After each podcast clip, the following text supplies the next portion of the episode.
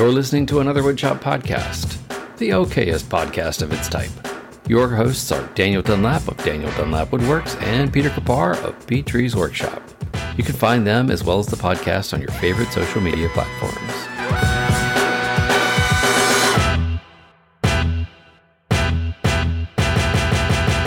Welcome, welcome, welcome to episode 163 of another Woodshop podcast. This week we are joined by another one of my favorites, the small shop tool Tetris king himself, a musician, dare I say artist, and a bit of a mad scientist, testing out the woodworking techniques so that you don't have to.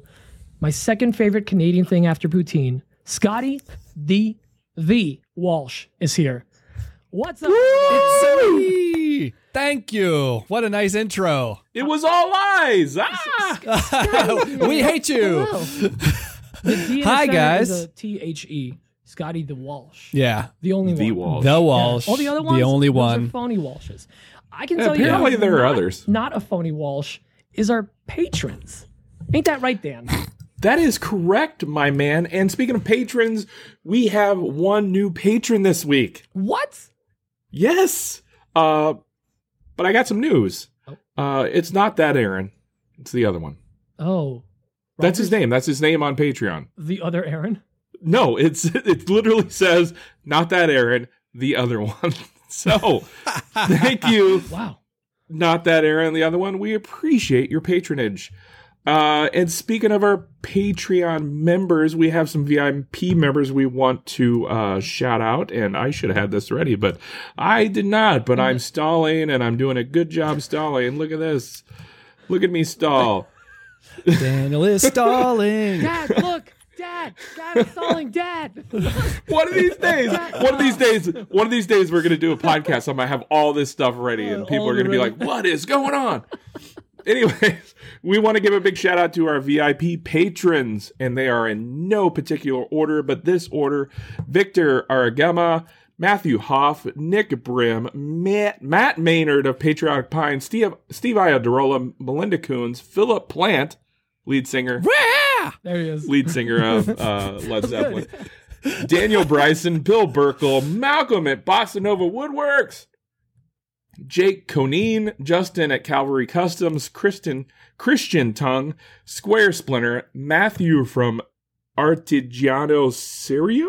Oh, that's good. That might be. Artigiano. I don't.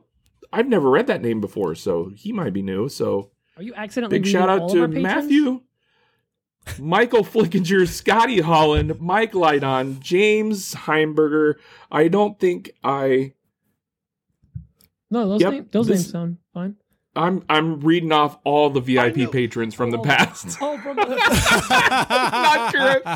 Uh, Past, present, and future. after you, Ugh. but you some of them are tired we still thank them because they're the reason we're here and i'm definitely not stalling while dan sorts properly by active Gets- active Get the word. right list. Oh, here we Dan. go. Here we go. Let's start over. Uh, Victor Aragama, Matthew Hoff, Nick Brim, Matt Maynard, Steve Iadarola, Daniel Bryson, Bill Burkle, Malcolm at Bossa Nova, Justin at Calvary Customs, Christian Tongue, Square Splinter, Michael Flickinger, Scotty Holland, Mike Lydon, Max and Mindy Coons, and Jacob Miller. Thank you, everybody Wow, who was a a- VIP Yeah. patron. We appreciate your Attractive, your help and your support. people. Woo! One of these days, we got I'm gonna through get it. that down. You got through it though. oh man and, Just barely. Just barely. and with that with with just i'm sweaty from you reading all the names I'm sweaty too. scotty walsh is here uh it's me. genuinely one of my It's my a me, Scotty. favorite interactions at uh, Workbench Con this year was chatting with you and Suman. Uh, John wanted nothing Ah, to screw do him. with me. Uh, at you know at the bar at Workbench Con, you got me inspired. Uh, it was great hearing you talk about what you do and what you're passionate about. I really enjoyed your content over the last uh, what has been. How many years have you been doing it now? Well, actually, why don't you just give us give us the elevator spiel? Who are you? Who's Scotty the Walsh, and why are the you hell? the national treasure of Canada? Who the hell do you think you are? Yeah. All right, here's the spiel. Uh, so in 1798, my great grand great great Lord. great Started a YouTube channel. You ever, ever ever look for, ever look for a recipe on the internet? Yeah. That's that's Give how me they the go. recipe elevator. Maximum ad space in my intro. All right, here we go. So yeah, a few years ago, I s- was uh, studying engineering, and then COVID hit, and we kind of Stories all the had. time.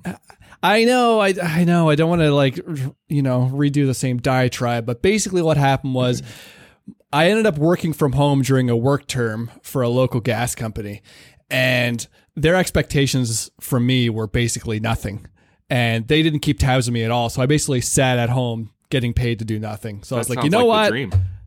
I'm gonna make something of this, and I started uh, started a YouTube channel. I mean, I, look, before that, I had been woodworking since I've been a teenager. Basically, I started woodworking. Uh, I want to say maybe like 14 or 15. I don't know. It, it was kind of vague when I started, but I have been a drummer since I was a little boy, and by the time I was a teenager, I really wanted so to make my own drums. Boy? I oh, was a little drummer boy. Took the joke right out I of my mouth. I saw your lips moving. Ah. you wanted it. You wanted it. I had something else I wanted to say before the drummer boy. So instead of getting paid to sit at home and do nothing, you thought, yeah. hey, I should do something. yeah.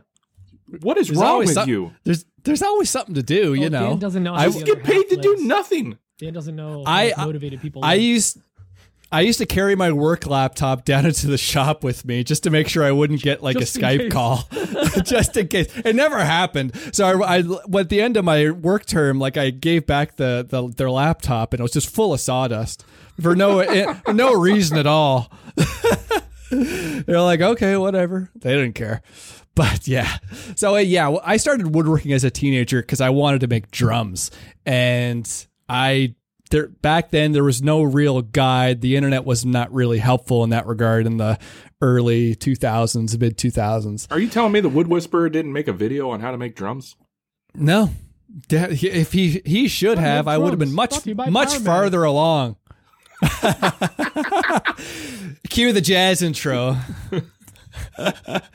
so yeah, uh, but yeah, back then I kind of experimented with that, and I also started making furniture when I was uh, a teenager as well. And then I ended up moving to Toronto on my own to study music, and you know, after that, I kind of started developing my own workshop after flying the coop uh, years before. So slowly, I've been building up a workshop ever since, and I still feel like I'm building a workshop. I'm constantly building a workshop, but I guess that Has feeling's anybody never ever really end. done building a workshop though? I am. A- absolutely not. I am You I- are not. Yeah, You you're I liar. just got a done? Split. Literally, that that belt and suspenders. Mini split done.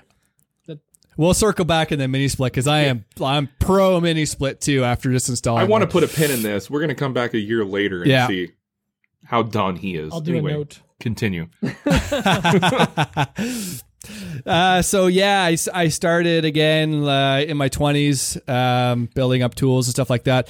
All my machines are like Kijiji or sorry, uh, like Craigslist finds in Canada. we use it Kijiji. Kijiji. Yeah, yeah. What? Canadian. So Canadian words. I, Can you? I know, Can you I know. Do you guys not have Craigslist?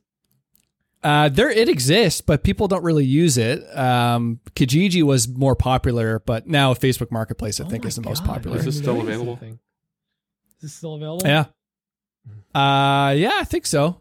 Uh, You and I probably have it. used it oh, semi you guys recently. don't get that down, up there. W- What? No matter what you list, because the quick response anyone can hit. Oh. drunk, you know, going through marketplace at two a.m. is hi, comma. Is this still available? So you just get Yes. flooded Oh, yeah. with those anytime you list it. It's Oh, 100%. That happens on Kijiji too, but like I think when you're just selling machines, you get a little bit less than that. two thousand no low ballers. I know what I've got. Back off, man. For uh, for reasons I don't want to divulge quite yet, can you spell Kijiji for me? K I G I sorry, I can't spell it. K I J I J I. Okay, I was really Yeah. hoping it was J. That's it. Oh, okay. Yeah. All right. It's, uh, it's- it- the the GUI looks a lot better than Craigslist, I will say, but that's not a very hard thing to Ooh, I know what that means. yeah, Graphic the user graph- interface. you nailed it, How did Good I know that? Uncle Dan. Oh man. I'm that I'm that weird The uncle that doesn't get saddest invited to rice. Thanksgiving. Uncle Dan. it took me a couple seconds. Uncle Dan. oh, Okay, So dumb. But Oh anyways, man. You're saying, are you buying tools in Kijiji? it's the whitest rice. Uh, I, oh, Kijiji just d- derailed me. Derailment. Okay. So yeah, I just built up a workshop and by the time I I entered into my second degree in engineering, I had a decent sized shop. I was building things myself, but I've always wanted to make YouTube videos since I learned a lot more woodworking since like getting reintroduced to it through watching YouTube videos like you know Mark and everyone else who was kind of on the go around 2010 2012 sort of time frame on YouTube. So I was like I could do that. So like you know I'm a musician. I worked in recording studios, so the whole like media production scene was very familiar to me. So I could put two and two together. So uh, when it when I had the time from my uh, my my work term that didn't really have me do very much, I was like, you know what? I just grabbed my phone and I needed to make a firewood rack, and I just grabbed it and started making a firewood rack and recording what I um, recording what I was making. I had no plan, no aspirations for a YouTube career, anything like that at the time. I just wanted to film what I was making and throw it up, as many people do when they get started on YouTube. So I was following Matt Cremona at the time, and I think I just like messaged him, slipped into his DMs on Instagram. I can't remember how this happened, but essentially I just kind of asked him a question about how to YouTube or something like that. And somehow he like just how YouTube? How YouTube? Hi. yeah. Hi, hi- hi, Matt. How YouTube? Yes. so some he answered my question. He was very nice, and then that was it. But then a couple days later, he had f- on his own wherewithal found my video, my one video, watched it, left a comment, and then he shouted it out on his live stream. And that gave me a little boost. And i was like oh, this is friggin that was friggin sick. This is like riding a good wave here. So I'm like what's my next video? So uh, you know after a while i just kept like producing videos as i could which is not very often but um I was about uh, a year in or so, and I met uh, my buddy John Cesaro of Lincoln Street Woodworks and my buddy Suman Sarkar We've of heard of Woodcraft by guys. Suman. Yeah, we've be, kind of become the We're- we're medium Three fans. Stooges in a way. Huge yeah. Fans of those. Oh yeah. So we we hit it off and essentially we just were able to use each other as a sounding board and learn from each other's prior experiences. Uh, John is just a, a bred businessman and a marketing guy and he just really understands how to figure out what an audience wants and I've learned so much from him. Suman he's all right.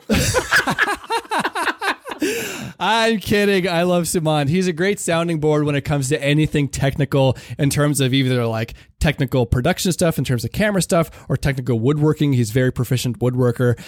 So he's just a very smart dude, and he's basically able to problem solve anything when it comes to basically everything. He's just he's awesome like that. So the three of us kind of gel together, and we've just stayed fast friends since then, and basically talk every day about stuff we're working on. Um, yeah. So that brings us to today. Um, well, I, I suppose in the past couple of years, my YouTube channel has kind of got a bit more momentum. I posted a video last January about working with construction lumber. That was like my first real, like, what felt like a success. 1.5 And that- million views. Yeah, like I was Ooh. stoked. That video kind of did fairly well right off the gate for my channel at the time. I think I had 1,200 subscribers. That's got, according to my math, that's got like 1.48 million more views than most of my videos. Mm, yeah, all right. That's all right. Yeah. Well, um, YouTube is just a wonderful thing in that, like, when you get a, a- a video to take off like that, uh, like the the YouTube AdSense and everything that goes with it is really drives you to keep continuing to make uh, videos that people want to watch. So that's basically been my motivation ever since that video took off. Is basically just to figure out what people want to watch and what I want to make and where's the happy meeting between them. How do And I, don't replicate this and keep everybody happy, do we do this including again? yourself? So I can keep yeah it's we we can go into it a bit later but um You- YouTube is just what uh, consumes my mind basically every day, all day. And how can I continue to build a successful business around my YouTube channel so that it could be more sustainable? So, yeah, ever since the construction video kind of took off, I've been kind of uh, just diving headfirst into this business of content creation and trying to make it work. So, and I guess to cap that off, I graduated with my second degree in engineering. Um, and uh, I've decided to kind of continue with the YouTube business for now uh, until maybe I need to go back to engineering. Who knows? so that that leads me to my next question. I think you just led yourself into it. Is this what you're Sure. doing full time now? Yeah, like I haven't like announced it or anything, or I haven't made a big deal about it, but essentially I just kind of wanted to take the summer and just see how it goes, which is basically the worst season to do that because people aren't necessarily watching YouTube They're not the cooped summer. up inside. They're out and doing things. No, like woodworkers tend to be gardeners or just outdoorsy people in general. Not that I would know anything about that, but they tend to want to be outside, not watching YouTube. So the summer is a bit dull, unfortunately. But if I can make it to the summer, then I can make it. I, that's how I feel. So I'm gonna con- continue pressing on. And yeah, I guess I'm a full time content creator, business. I don't know. Well, I- let me it's- say, uh, congrats. Congrats, maybe. thanks. But I mean, like, You're living the It's not dream, I'm- Scott. it's not that I'm not committing to it. It's just that like I'm just feeling it out. Like I'm just having a good time feeling it out. I mean, That's with it. two degrees and you're a drummer, oh, I can do anything because Yeah. I'm a drummer. the options are endless, really. I mean, Yeah, you know, The world jazz, is your oyster, from what I understand. rock, funk. Uh, now, uh, follow up question, kind of to the beginning of why you got into this. Have you ever actually made a drum? oh, that's a good Yeah. question. Oh yeah. Oh, okay. Oh, I thought you So- like, like, I want to build a drum, and then like you just went on. It's like Malcolm in the Middle. Like you have a chore, but then like you're fixing a car at the end of the day. Uh, like you're like, I want to build a drum. Like I can't do that till I do this, till I do this, till I do this. Like, well, I need to have hundred thousand subscribers before I build the drum because that's when that's going to be good good for content. Follow up question: No. Is that a video that you've put out? The drum? No. I mean, I, I made drums when I was like, this would have been, I don't know, 18 years ago or so uh, in my teens when I- I was trying to do that. So Dare I say, future video? I don't know, man. That's that's pretty niche, man. that. Niche. That's a that's a niche within a niche. I'm not over it. I would love to make a drum set, but the thing about YouTube is is that you got to have a target audience, Right, And right, building right, a drum set is basically like two audiences at once. I mean, and the o- the overlap between them is ve- like two, probably 5 I'm people. asking you to make the video, but I'm going to be honest, I probably wouldn't watch it. exactly. See, So- Uh, and, like how could I make a title and thumbnail? Like I built a drum set. Yeah, Please That's not going to work. please, please watch it. This Please was a lot of work. I'm, trying, I'm trying to figure out how you can make it work. Make it niche. I so uh, to go back to the drum thing. When I was a teenager, basically a drum that you would buy from like uh, you know Ludwig or Pearl or Yeah. whatever. They're a plywood cylinder. Now, there's other ways you can make drums at home with like using stave construction that people would make a barrel out of, but uh, an actual drum that you'd buy from a manufacturer is a plywood cylinder, and it's surprisingly difficult to get a plywood cylinder to be like accurate within like a 30 seconds of an inch in diameter so it's not like egg shaped and it's also really difficult at home to get the amount of pressure it takes to bond raw veneer together without any gaps or bubbles into a cylinder. Mm-hmm. Because like when you go really tight diameter it kind of takes a lot of force. And yeah so basically as a teenager i'd like work my like part-time retail job and then i would spend all that in like glue and veneer and plywood to make molds out of it and try and press plywood cylinders out of these molds and i probably wasted like a grand or more of my hard-earned minimum wage money trying to make this work and eventually i think after the 10th iteration or more i was mildly successful. And I sold my first drum to a guy who owns a recording studio back home. And I hope, I really hope that he's still using it because that would actually make me feel really good because I wouldn't actually use it right now. and I do, and I did make a second one, and that's in storage. I don't use it, but uh, that that kind of was the end of the road for that. But I would love to eventually to get back to making drums, but it's just not marketable on YouTube. It's not not like I'm going to go into business selling drums. It's just uh, it was a pet project that's insanely expensive for what you get. Well, it sounds to me like you just talked yourself into a reason to have a CNC, Yeah. which, from what I Ah. understand, you don't have one yet. I don't, made a but and I, Honestly, what you really need to do is is really work it into like something very woodworking niche, and just be like, uh, five instruments you can build with a pocket hole jig, and like, you like that would be awesome. just really. Here's a pocket hole acoustic guitar. See if sponsor it. You know, Oh, I, I love I- that. that- they'd be down. you just like I you could wrap I the could pitch that to them. cylinder, and at the end you join it with pocket holes.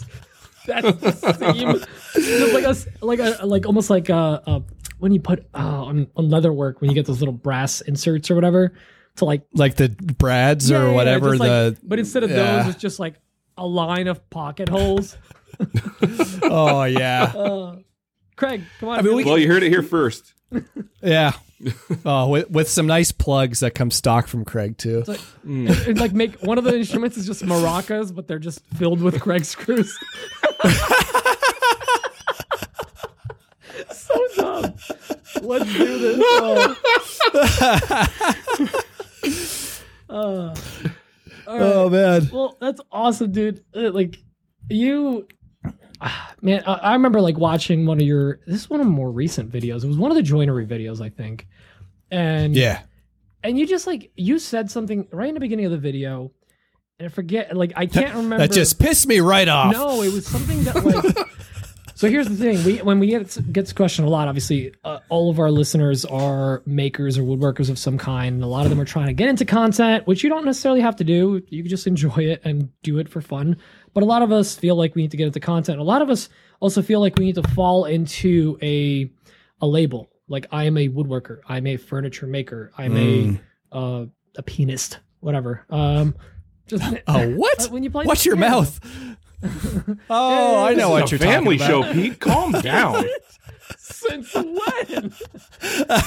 Sometimes you know, it took me a very long time to finally just be like, wait, no, no, no. Like, I like making all things. Like, I'm just a maker. Like, I'm not. Le- I love furniture making, woodworking, all that stuff. But I also like just computers and robots and weird stuff. And like, I, I just make with everything.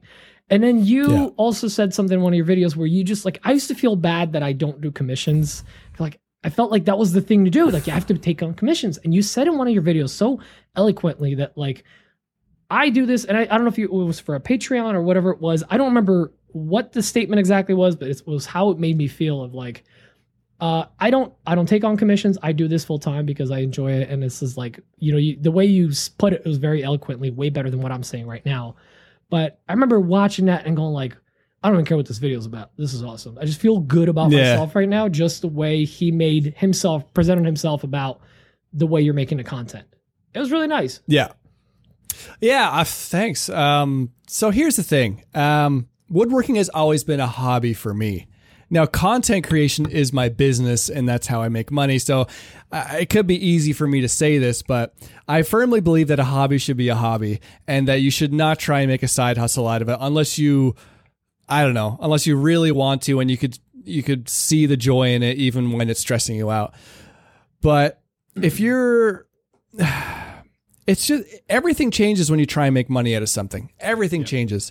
So true fact. it doesn't matter what you're doing. If you're into leather making, if you're just an all around maker, if you are into fine furniture, commission work, or whatever, at the moment that money and customers and clients get into it, it changes the perception of it because you're trying to please someone else.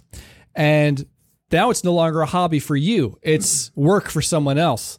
So, where I target my content towards is firmly towards home hobbyist woodworkers. And I do outright say that in a lot of my videos because I want to make sure that people realize who I'm targeting because no, you're never going to see a CNC machine in my videos because unless you're a nerd like me, it's it's not really justifiable in that context for someone who wants to get into woodworking or get into anything really. So and and like I guess going back to what you said about like labels and th- that's something I struggle with too because one minute I'm a I'm a fine furniture maker and one minute I'm playing with an Arduino and in the case of what's on my bench I am doing both. that's foreshadowing for you. Um, listen. I do listen. I'm, my Yeah. heart is so warmed right now. but I um I just do whatever I want to do and because it's a hobby I don't feel like I have to be anything else. So I don't know. That's just my recommendation to people out there. Like this whole side hustle culture that has brewed out of Instagram or wherever it's brewed out of just irks me to no end because just because you're passionate about a hobby does not mean you have to take it to a business level. And in fact, it's probably better you don't because if you just like your regular everyday job and you're satisfied with that, then you're going to go home and love your hobby. But if you're trying to get out of a situation, a career that you don't want to, and make a business out of something, then yeah, maybe it's that's oh justified. I feel I think that. you're- I think you're- so much. Yeah, I was gonna say. I think you're speaking Pete's language over there. Yeah. Yeah, I feel that one in my it's bellies. it's tough. It's tough. because I, I mean that's what woodworking for me was like a hobby that was like oh this is making money. And then I monetized it and it was content and the content was around it and that became a job and I I hated it for a while. I just like wasn't really making content. Like there was a time I started this in like 2018 there was a year I basically took off. I posted like 20 times in a year. It was I left it when we were like an engagement group. I like left the group. I felt stressed and it wasn't fun. And then eventually like when 3D printing started bringing in dollars and I was like oh, maybe I don't have to do commissions anymore to like support the hobby because it was never like about starting a business. It was like, oh, let me make enough money so I can like buy decent plywood at Home Depot, you know, for fifty dollars a sheet, not eighty or hundred fifty or whatever it is. um, but like The it- good old days. it was nice to like have another part of the business and then i was able to reclaim woodworking kind of for myself and now it's become that like okay content's going to be the business part of it the woodworking's fun so i can like yeah i'm making for that but like it feels different now it doesn't feel like it's a, Yeah. it- the woodworking is the job the shop feels like a sanctuary again not a place Yeah. i have to go to work Not a prison. now that's that. That's not to say that those who are listening that if they have a hobby that they feel like they should start posting content about it. You should only post content about your hobby if you really feel like doing it and you really want to. Community. if you're looking to engage yeah community if you're looking for a community but like if you just want to post content for the sake of sharing what you're doing that's great and you and if you want to do that but just don't feel like you need to do that you no one's no one's got a gun to your head but yeah finding friends finding a community of like-minded people oh it's just I amazing think if you're just like I- posting stuff for fun, the community is gonna. Yeah. it's gonna come. You'll find your community. Yeah. It's great. yeah, the community will The- find you. Yeah. The trick is that when you turn content creation into a business, now posting content and what the projects your content is about, well, the the business is going to start dictating uh, your your content and therefore your projects. So that's the position I'm in now, and I accept that. But it's definitely not for anyone, everyone, and don't feel like you have to get it down that Right on. road. Well, um, Yeah. you kind of started talking about um, what's on a bench. Why don't we jump into what's on a bench? Oh yeah, What's on my bench? I was gonna. I was gonna say let's have Scotty sing it because he did a wonderful Scotty, job. can but you? that's fine. Can you do It's your no, Scotty? Can you do give, give us a one, Uh, three, one, three? yeah. Wait, can I can I get an A? Can I get an A? Uh, oh yeah. Okay. Okay. Okay. What's on my bench? Ooh, I love All that. right. Oh That's very man, nice. Got to clip yeah. I think we're gonna keep the So old one. Scotty, what's on your bench? oh, wow. Thanks for asking. Um, so I haven't built a piece of like furniture in a while because a lot of my content is geared more towards shop projects because that tends to sell well. But uh, I'm like, finally, I, I want to build a new coffee table for myself. And th- I'm doing it. I'm doing it now. So I'm building a coffee table. Uh, last fall, I went down to visit my friend Suman, and he has a wood hoarding problem. So I went home with a bunch of white oak. I'm sorry, Suman. Who? Who I don't Is that some the, guy. I the don't wood know. he stores in a basement that he hides from his shop so that it doesn't clutter up the background? so he, he has his wood in his shop, and then he has his wood in his basement, and I don't I know think which is worse. But it's week. Like briefly. oh, it's hilarious. I went down to his basement. and I always, I just keep poking fun at him for it. Like, were you hiding? Oh, the there's a lot of wood. In it. There's a lot of wood in his basement too. It's nuts. I don't know how he gets I gets mean, I'm away willing with to it. talk. I have all my wood is in the shed. I have like three boards in the shop. So Oh, he's got like a stack of walnut there, a stack of maple there, a whole stack of like Padauk or something crazy like that. Like it's it's he he's a nut. But anyway, luckily for me, uh, he has a bunch of white oak and he doesn't like it. Apparently, What? I'm not sure why. I knew Yeah, I didn't like, sh- that he guy. follows Sean Kirsch. That's why. Yeah, Oh, exactly. The worst. So I came home with a slab of white oak, which is not like big enough for a desktop or a t- or a dining table, but it is was big enough for a coffee table. And uh, I almost had enough white oak. Yeah, I just I had to go grab a few extra boards from the lumberyard. But uh, anyway, so I'm building a coffee table, and I'm really liking the fact that I'm slowing down. I took my time with the design. I think I came up with something kind of unique, but at the same time, it's a very just simple like four leg aprons sort of table. Uh, I just played uh, played around with curves a lot in SketchUp, and I got some nice flowy lines. So I'm like super. I'm, Nice. I'm digging what I got going on. A video? A hundred percent. Yeah, I did see your everything's a video. design. I like the. the Yeah. So the, the so the top. Um, there, I've had this idea bouncing on the back of my head for a long time.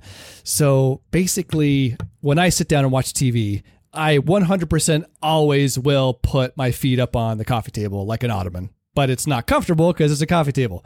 So I'm like, well, should I just buy an ottoman? Because that's kind of what I, but no, I still use my coffee table to lay stuff on. You could get one of those trays that go on top of an ottoman. That just looks like shit. I don't care. So then I'm like, so like what's really popular on YouTube? Oh, flip top tool carts. Everyone loves a flip top tool carts. Flip so why not table. make a flip top coffee table and Great. yeah. So the so the it, the top is like a regular coffee table, and you and you flip it over, and it's going to be an upholstered ottoman. And I'm going to have to learn how to use a sewing machine because the size is completely custom. I am absolutely stealing this idea. I like it. well, just wait, it gets There's better. So. Because I'm a huge nerd and I studied this sort of thing, uh, I wanted to motorize it. So basically, Motorized. Oh, I have it back there actually, the prototype. Motor Red. Yeah, 38 exactly. special. Anybody? Sister Christian. Oh, was yeah. that Sister Christian? Oh my God! I just No, well, the, the I'm so, quit uh, now, it's that's it. um We're just naming people. no, Sister Sister Christian is the song that the group is oh, it's I thought escaping me now. 38 special did motoring. I'm sorry.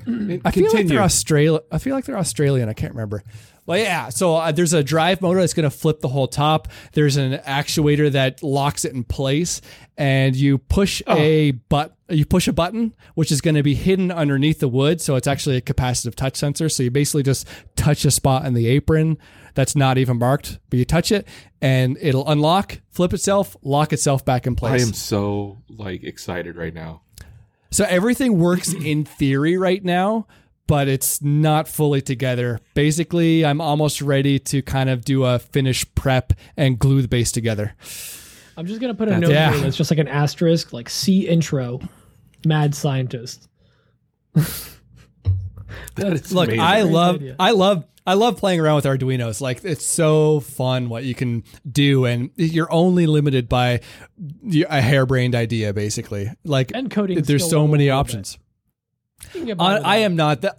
I am not that good of a coder. I mean, yeah, I had to study a bit of it, but it's very rudimentary. Like, if you know what a for loop is and you know what an if statement is, it's more about the logic behind it. It's not really about the coding Dan's- skills. Because glazed over. Sorry. Dan's yeah, I, I I am not a good coder, and so if like you can just follow a couple tutorials about how to code an Arduino, I I fully believe that anyone could do it if they want Honestly, to. well, It's really the not that we bad. recommend like Onefinity's. Like, hey, it's got the biggest community. If you run into an issue, 30 other people had that issue, and three of them made a video about it. Like, you're gonna, Yeah. you know. So with Arduino's, it's the same thing. You're gonna like, you're gonna figure it out. And like Arduinos are just so simple that like in comparison to something like a Raspberry Pi, which is also fairly simple, or one of the ESP32s, which are popular now, those are a bit more complicated. So, like an Arduino could do anything a maker could throw at it. Basically, you don't need more speed. You don't need anything. Arduino could handle it. Right on. Yeah. Yeah, So anyway, so I'm pumped. Uh, I'm the- yeah, I want to see Not that. even my project. This sounds amazing. Yeah. So I've been posting about it in my stories a little bit, but I've been kind of uh, a little bit cryptic about uh, the final results so far. But uh, yeah, um, but the, on the flip side of it, I've been really enjoying slowing down Pun and just. Yeah, I I really, I no, I didn't intend that at all. Sorry. so uh, yeah, I've been enjoying slowing down, focusing on actual woodworking skills besides the electronic stuff. I, the the MVP tool of the whole project has been my spoke shave. I I have not used my spoke shave that much, and I love this It is. You don't hear people say that very often. I love The it. Oh, MVP man. tool is the spoke shave. I, I never thought I would ever say that, but man, all the curves on the legs and the aprons were all done with a spoke shave. Really? Like it's. Yeah, I mean, rough, rough cut on the bandsaw and spoke shave down to a line. One of my Like, favorite tools, boom. hands down, because I think straight lines and right angles. But then some, I'll just take a couple passes of spoke shave, and sometimes the way how deep you go in some spots, you know what? That's the curve now. Because I couldn't, I couldn't draw that. Hundo P. Yeah, I mean it's it's awesome. Um, and just going back to uh, CNC talk too. It's like I don't own a CNC. I don't own a shape right. The only technology making thing I do own is a 3D printer, which I only just got. So this table has a ton of curves on it, and I I, don't tend to rely on template routing that much. But there was a few specific places where I needed to template route something on this build. So I actually 3D printed templates, and it kind of it kind of works. It's not bad, although they're. They're kind of fragile if you don't take them off very gently because you can snap them pretty easy. I learned that one the hard way. Uh oh. It was a moment. Th- I'm going to be honest. This project sounds amazing. I can't wait to watch uh, the video. It's it. Yeah. My mind is just blown simply just hearing about it. So the the video should I'm be stoked. I want to see that. Usually when it comes to videos, I do a lot more pre-pro. Like I write a script because most of my videos are talking head. So I usually write a script. I I film my videos with a teleprompter to make the filming process faster. He said, And that's been my- Canadian. Uh, I'm s- I'm sorry, Dan. Sorry. Mm, say more stuff like that. Uh, talk about it. So- anyway, Yeah, yeah. Uh, where was I? Um, oh, yeah. But this time I am basically flying by the seat of my pants. I have a rough outline and I am talking to the camera here and there, but I am dead focused on the build, which I don't normally do. So it's kind of freaking me out about the video right now, but I do plan on voicing it over after. So we're just going to see how it turns out because I have no idea. stay tuned, everybody. It's gonna be Yep. awesome. Uh, Dan, what do you got going What? on this week? Oh, you want me to talk now? You want me to follow that? I mean, you, I'm not building a crazy robot coffee table, but you know, you know me. beep boop. So. I do have robots, but nothing that works like that. Um, so this week has been really awesome. Uh, I've talked in the in the past about how my Etsy store is slowing down. I don't make money on content. I make money on my Etsy store. So that is the lifeblood of Daniel Dunlap Woodworks currently. It could change a year from now. It, it might be something different, but currently Etsy's paying the bills, putting food on the table and everything. Um, so I ran a sale for July 4th. That is American Independence Day, Scott. I don't know if you knew that. Oh, that's what that big deal is. yeah, it's like That's your why July explosions to the south of you. second or whatever. Your country's birthday is four days after my country's birthday. Yeah, something like that. I know it's close.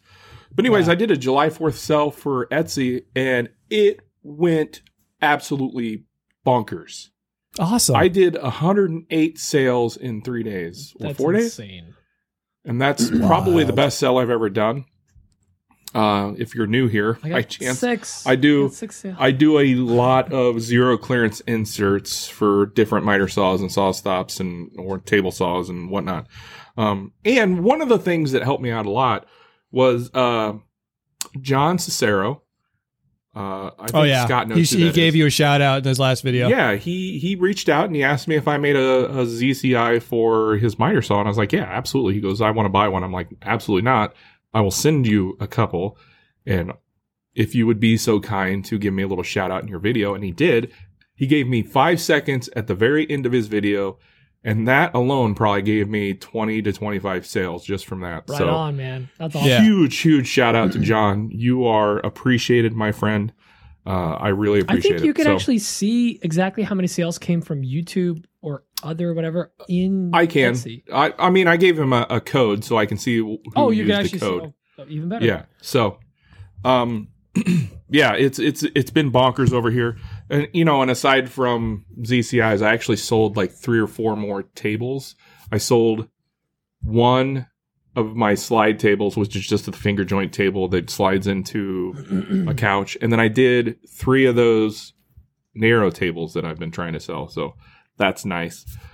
Good. Uh, aside from that, life wise, we are going to Kansas City tomorrow. We're just going to drive down there with the camper. We're going to stay the weekend in a campground because, like I mentioned last week, my wife and daughter scored tickets to the Taylor Swift concert You down there. scored the tickets. They got to reap the benefits. Right. It was all, it was all me. Really, it mm-hmm. was. However, You got the because it's such because it's such like a, a big show, there's nowhere to stay down there. There's no hotels available, so we're just gonna haul the camper down there. My son and I are gonna camp. They're gonna go to the show, and that should work out smoothly. I don't know. We'll see. Uh, I'm not looking forward to dropping my wife and daughter off in front of that uh, stadium. I think that's going to be a madhouse, but Well, just don't be an anti-hero, Daniel. I hate you so much right now, Scott. You have no idea. Zing. Nice. This- I've heard so much Taylor Swift music in the last couple weeks. I want to jump off a bridge. Anyway, You're talking about Taylor Swift is the queen. of Of I don't know what our of hearts. something. Anyway, Yeah. that that's been my week. It hasn't been that exciting, but it's been it's been good. so, Pete, what about you? Hello, I am Peter. My week has been kind of chill. So it was the the Fourth of July, the Independence Day, uh, the one true Independence Day in the world, um, and it rained constantly here. Like if anyone's here in the, in the Northeast, you know, Oh yeah, it rained here too. on and off, Like it's Oh, just been darn. constant on and off rain and humidity for the last week. But we scheduled our um our barbecue for like Sunday loosely for the second, and because it was gonna rain, we kind of like can't like people canceled. We just we're still gonna have it. Ended up being like eight of us. I made the best ribs I've ever made on a smoker. They're so freaking good. And Ooh, we just like hung out with family and it, it was it was great and I hung out with our neighbors. My neighbors got like a full bar in his basement, so it was pretty fun. Dan, what do you got? You got something else there? that reminds me. Yeah, what'd you do? because of my What'd you do? good sales on Etsy, my wife has said that I can buy a new pellet smoker slash grill. What are you So- getting? I don't know yet, but Oh, it's gonna be. I got nice. you, I I can't you. wait. I'll help you. I I Actually, like ask- so. ask, I'm a uh, Weber- Javen I'm a Weber guy. I like my Weber kettle and the charcoal and everything. I don't ever use gas, but I'm actually looking forward to using like an electric like Low pellet grill. slow. It's great. Uh, Jason Bent got a new grill he was showing on his Instagram, and man, that thing looks great. And I can't for the life of me remember what it was called, but it looks like a piece of gear. Well, I don't make Jason Bent money, so it's gonna be from Menards. I'll tell you that Dude. much. I, listen, I was all like wood and charcoal uh, before this, and then I finally broke down. I was like, I don't have the time to sit there by a fire and stoke it to right temperature. I remember yeah, Got the, the first smoker. time uh, our old co-host and I came out to your house. You made us ribs in your old, Bro. your old like uh, what, what is that? Like a drum smoker Yeah, or yeah, yeah, something? but still good. Th- right? that was Still- good. yeah, That was very good. But it was like It's a very lot of work. We have to keep babysitting it, and if it gets too hot, you got to spray it with water. It's super weird. It's just like Yeah, science. Um, like a, like a like a bad cat. Get out! yeah, go go get it. so it's just it's way better. But anyways, pelt smokers are great. Side by side smokers are awesome, but I don't know, who has the time? You know. Nobody's. Um, aside from that, I got I got something in the mail last week that I, I haven't gotten to like really play around with, but I want to work on this in the next couple of weeks. Is um, I got the uh templates from Jackman. Jackman Works. Paul. Paul Jackman. Um, I don't know why I said that like he's like James Bond. Jackman, Paul Jackman. so I got the uh, the Adirondack chair plans. I'm super stoked for because I've been wanting to build chairs for a long time, and then I'm like, why am I going to reinvent the wheel? Like this has been done a thousand times before. I just want to make ones of my own. Um, I reached out to Jackman about getting the um, the digital plans because he was running a sale, and he was like, "Oh, I'll just I'll send you the actual templates." And he was nice enough. He ended his sale, but he actually gave me a code that we can use, and I'm going to shout it out because if you want to get the Adirondack chair uh, plans, digital plans, or the actual templates, you can still get the discount. And the offer code is, and I'm not kidding, it's Shop Sounds. This, This guy. he said it, and I was like, I'm not even mad. he's really I would treating expect you right. Nothing else from you. it is Shop Sounds, which don't Google that. Don't. It's not a thing. It's just. no, no, Yeah, yeah, you don't no one knows what that is. But uh, yeah, offer code is Shop Sounds. So if you want to get some Jackman stuff. I love hate pitch. him so much. I love hate him so much. I'm actually gonna see him in about a month. We're going um, up to Maine and we're gonna stop by his place and Boston and then go up the whole coast. We're, we actually might be hanging out with some Total Boat people. That's gonna be exciting. Ooh. So we're actually we're in the Hmm. planning stages of that. That's that's exciting. We're doing our uh, yearly sailing trip where we pretend like we're rich. Uh, it's super fun to pretend. Um, but yeah, aside from that, just been working a lot with uh, with Emma. We've had some really nice brand deals come come through, and we're trying to work those out. It's more of like items, like item for content, not so much the um, you know the money type yet, but still good stuff. And uh, most of it Got to get your feet wet. but here's the thing: most of this stuff was yielded from uh, Emma being involved and taking handling the reaching out and, and responding and, and staying on top of it. So huge shout out to her for all that. Um, aside from that, the biggest thing for the shop, and I forget if we talked about this in the pre-show or no earlier in uh, in the in Scotty's uh, "Who the heck do you think you are?" My shop is done.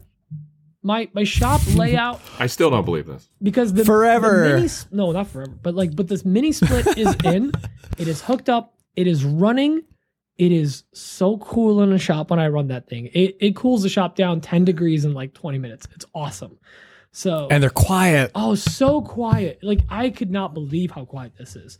I me too, and it makes I I thought I was gonna have to turn it off for filming, but I No. don't. It's that Oh God, quiet. it's Really? quieter That than quiet, my huh? ceiling fan. Oh dude. yeah, It's crazy.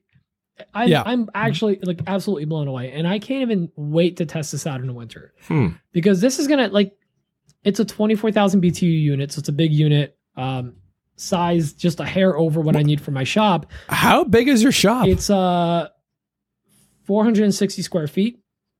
The twenty four thousand is six hundred and up. The reason I upsized it is because it's a garage, so it's not as well insulated as everything else. I figured, Right. let's go up a little higher, taller ceilings. And I'm glad I did because even though my shop is insulated, it's still like that one door that's not, even when it's closed, that side of the shop literally radiates heat. If this because the sun's Yeah. beaming right at that door. So Mhm. Um, and again, I'm not done like getting tools and stuff for my shop, but the thing is, that was the final piece of the puzzle. I've been building a shop for uh, actually, as of or in about a couple minutes, it is going to be exactly two years that we've lived in this place, and because on the seventh we moved in, and like the shop is really done. This is my dream shop. I'm building it out, getting everything set up. I got the miter station, lev rack, the the islands, the CNC laser, and all the tools that I need every upgrade from here on is just an upgrade on a tool I already have. I don't see Yeah. a tool that I'm like, oh, you know, I like really need that. I don't have one. Like I have most of the tools or pretty much all the tools I need. It's all just going to be upgrades now. So So right now you're saying you're content with everything. yeah. Now, granted, that being said, we're actively trying to figure out and working out the plan for uh, breaking ground on the shop, the shop, the pole barn. so, Whoa. So, anyways, but that's up within the next. Your shop is done, so. but you're gonna build a new one. This shop is done. So legally, I am I am correct. Or technically, I'm correct, which is the best type of Legally, I don't know we're at a contract here, Pete. You can't sue me for saying wrong things later. oh yes, I can. You can't But stop the thing is, like, really, my shop, like, having a climate controlled shop is really like, I don't care what tools you have, whatever, but like, if you can be out there comfortably any time of the year, it is an absolute just bonkers game changer. Um, I had no idea how much I would enjoy the mini split.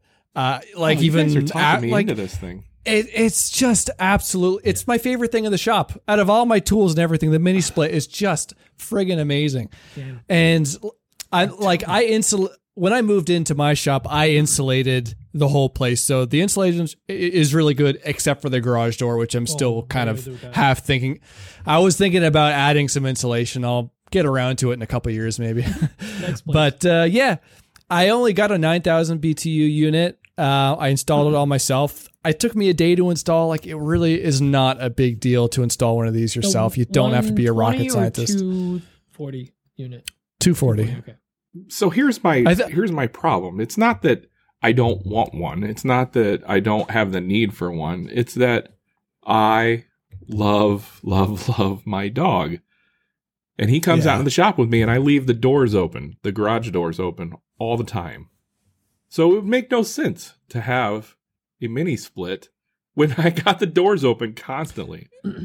Yeah, I like totally see your point, and for me, I don't need the AC as much. Although the past Although few the days I have. Yeah, the heat is great. I am excited uh, to try that out.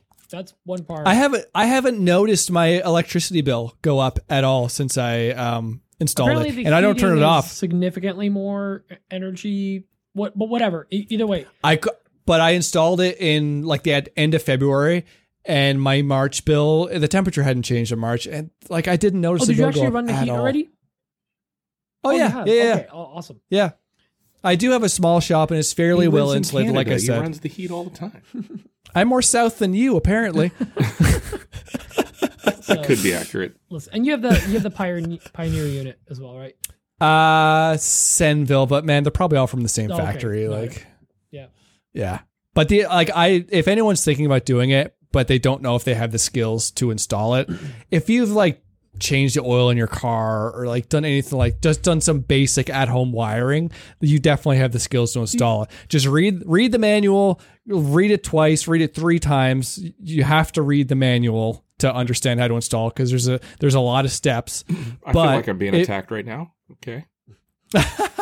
This is not this is not a manual you want to. No, throw I don't away. know how to read. It's one so- you gotta follow. See, that's the all right. So Ah. one thing I ran into that wasn't really a major issue, but it was something that gave me more trouble than I was expecting was evacuating the lines because this is not a pre-charged line unit, which means the lines are Yeah. empty. The unit There's is joke in pre-charged somewhere. in the actual condenser where you release the freon and stuff. But you need to make sure you have a hard seal. So you have to have someone ev- uh, vacuum vacuum out the lines, and then when they turn off the basically all you all you do is you hook it up to a system. They drop uh, to 30, uh, 30 inches per pound, whatever. It's like inches said- of mercury. Yeah, thank you. It just dro- it drops your vacuum, uh, meaning like negative pressure. And if you turn off the machine, the vacuum, and it stays at that, you you're good. You have a vacuum. You don't have any leaks. I kept we kept getting leaks, and it turned out that one of the uh, connections to the actual condenser, even though it was cranked, it could have been cranked like an extra like half a turn. The second we did that, the the pressure like dropped to the final like the max Yeah. and it stayed. And we're like, oh wow, that actually made a difference because it's like a flare of copper that needs to be form fitted to the fitting, and that's how Yeah. you seal it. So once we I did that, actually, it helps to wiggle it as you tighten really? it. Oh. I've fou- I I found that when you wiggle the line a little bit and keep tightening it, you can kind of feel it Like, uh, find its position because but because it's kind of a taper. here's the issue that I ran into, and huge, huge shout out to uh, AJ from Crafted in NJ, uh, one of my good buddies, longest friends here uh, from the community locally. He's an HVAC guy for tractor trailers, so mini splits for trucks, basically. He was the only he, I got. I called him like, "Hey, wait, can you do this?" And he's like, "Yeah, no problem." Like, I'd rather pay you than someone else. I was ready to buy the unit and whatever, the vacuum pump, because I called multiple places, and if I didn't get a straight up like, no, we didn't install that, we're not touching it, uh, to like just like semi rude responses, and other ones where I'm still waiting for the call back to come out to get a quote from a place Ah, that like hasn't called me. It's been over a week. So like, Oh, yeah. I, basically got the it's too too small of a job. and most of them were just straight up like, well, whoever installed it should be able to do that for you. I was like, well, I installed it because I know what I'm doing. And I have an electrician here running of the, of the stuff. And um, we just don't have a vacuum pump. I'm sorry if I've offended you for calling. like all of that. I was like inconveniencing these people. I'm like, is this the state of the service industry? That you're, I'm basically well, from the, I I would say people? from their point of view, like from their point of view, it, it is unfortunately an inconvenience because it's such a small job. It's not worth the gas for them to drive out to your place. like I'm willing to pay. I mean, I know service calls usually 150 or 100 bucks or 200 depending on who you're talking with. So like I like I know what I'm I know what I'm asking and I'm going to pay you for the hour or whatever to come out to, to just talk to me and whatever. Like I'm willing to pay. I just want to get this hooked up. But, like these guys were just not about it. I'm like, "All right, you know what? Thanks again. If they call me at some point, I'll be like, you got you guys you, I'm going to be honest Yeah. with you. Like, I just felt like I was inconvenienced. No, you screwed up, and I have a hundred thousand followers on Instagram, and I'm going to know- take you Do down. you know who the F I That'll show them. Do you know who the F I am? I went through a similar thing when I did my workshop rent out. I didn't want to renovate my workshop at all. I wanted to pay someone to come put up the studs and the strapping and insulation, the drywall and the mud. I wanted someone else to do it because I didn't have the time.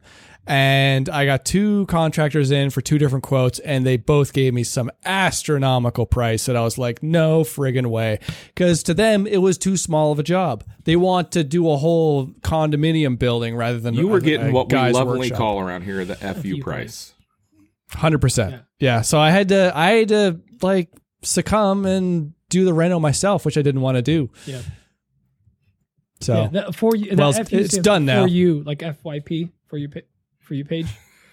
yeah, that's the for you price. For you, my friend, is is ten thousand dollars. no, they they my lowest quote was sixteen thousand dollars. Yeah. What? I mean, tradespeople in Toronto are so in demand. Like, I- they probably Oh wouldn't God. have I've even gotten shop. to Well, I haven't start. seen it in person, but like shops not Yeah. that big. Oh, it's a small single car garage. It's like It's not a big three-quarter single car garage. Let's be real. Yeah, you could squeeze a car in there if there was no like You wanna garden stay in, tools in, there. forever. yeah, basically. It's it's still tiny, but uh, yeah. I mean, I ended up spending I don't know six thousand dollars of materials and including the mini split. And I did it myself. Attaboy. Damn. Yeah. All right. Well, let's. uh Sorry, that was a long what's on a bench, but Oh yeah. Yeah. It's a good one. let's uh let's get into questions. And uh I got good feedback on playing this one for the questions. Oh, Black Betty, Ram Lamb. We used to play that for reviews, but you know what? It just feels right for questions. So Black Betty gone wild. so why don't we start with uh Yoseph? Uh second time, long time. Hey guys, this is Joseph calling again. You guys might remember me as the guy who shamelessly plugged himself last week into the question. So this week, my question is for Scott. Scott, the first time I s- saw your channel, my first impression was hey, this is a fellow Canadian who somehow managed to fit industrial sized machinery into his World War II bunker size basement shop, which is really impressive. So I have two questions for you. The first question is How do you prioritize which tool to buy given your space limitation? And also, you need space for the project on top of space for the tools. And then, number two is what is your recommendation or experience on hauling used tools from the seller all the way to your basement shop? Because it's really impressive. I, I just want to know how you did it. Thank you. Great question. Scotty, Scotty. elaborate. for Oh. you. How dare you have So the f- a 16 inch planer? Before you before you answer, I have a I have an I have a question though. Oh, A Is there- pre-question question. Is there a difference between a World War II bunker and a World War One bunker? Is yeah, one the- bigger than the I guess it can withstand withstand nukes. yeah. The, the second one has to be new. First one just fair. needed to like That's keep fair. out people that you know That's have fair. a gun. All right, this got dark. All right, continue. It's got dark, Okay. So you you need to start with a bayonet. No, I'm just kidding. Um, So how do you prioritize? yeah, uh, yeah. It's a it's a it's a tough question, and there's unfortunately I don't think there's a real right answer to this one.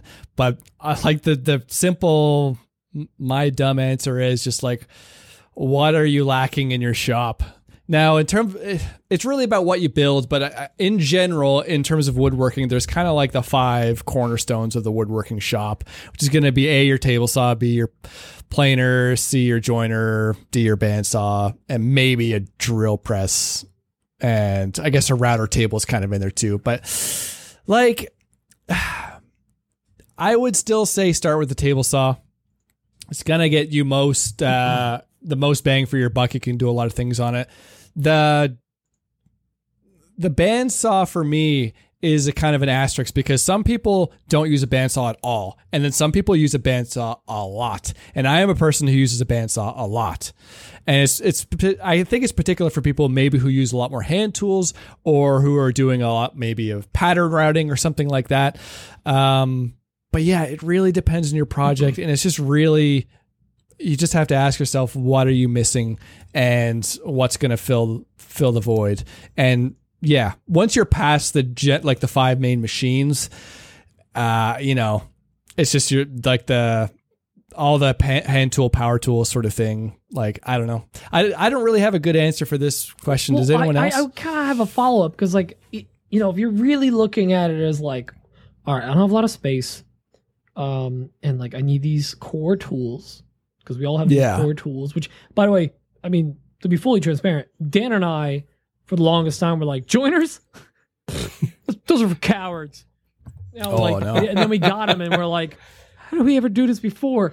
But like it, it and I, I mean this in the nicest way, but it really appears like you chose wrong to go with a 16 inch planer and that giant tugboat of a joiner you got. Like What do you mean? What's wrong with that? for a s- tiny shop, like did you really Oh. need it for the small shop? Like prioritizing No. space.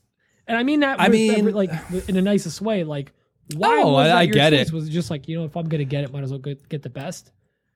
And to add Well, on to Pete's was- question, I want to know how long did it take you to figure out the placement of everything?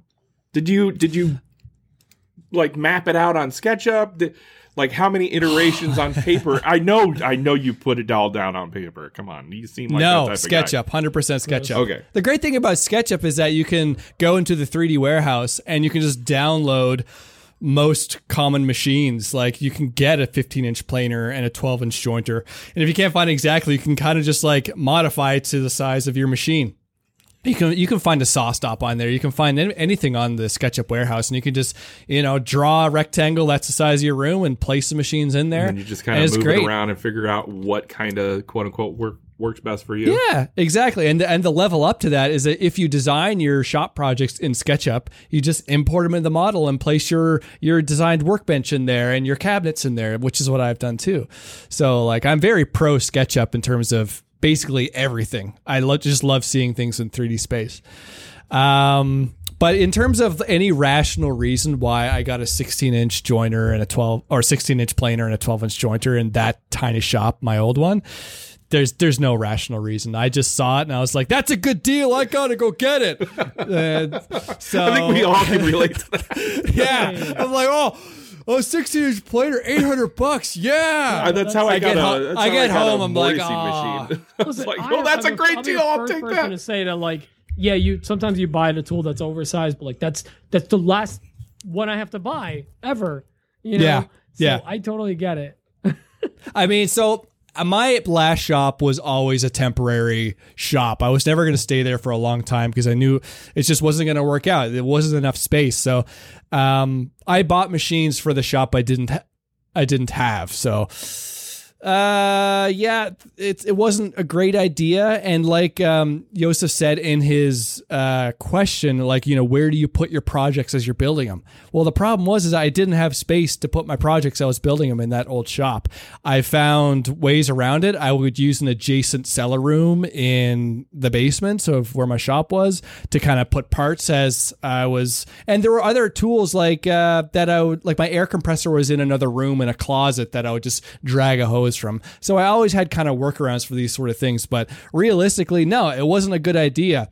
I probably should have had a six inch joiner and a 12 inch planer in that shop, which I started with. I had a, a, a six inch Delta, which was a, a wonderful machine, and uh, a Makita 12 inch planer, which was also a wonderful machine. And I, the rational Scott should have just stayed with those machines until I moved out. But, you know, I'm not rational. I never claimed to When be. you see a good deal, you got to take it.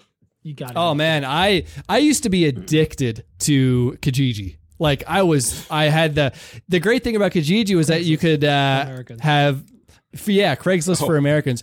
But I don't know if Craigslist had this feature where you can save searches.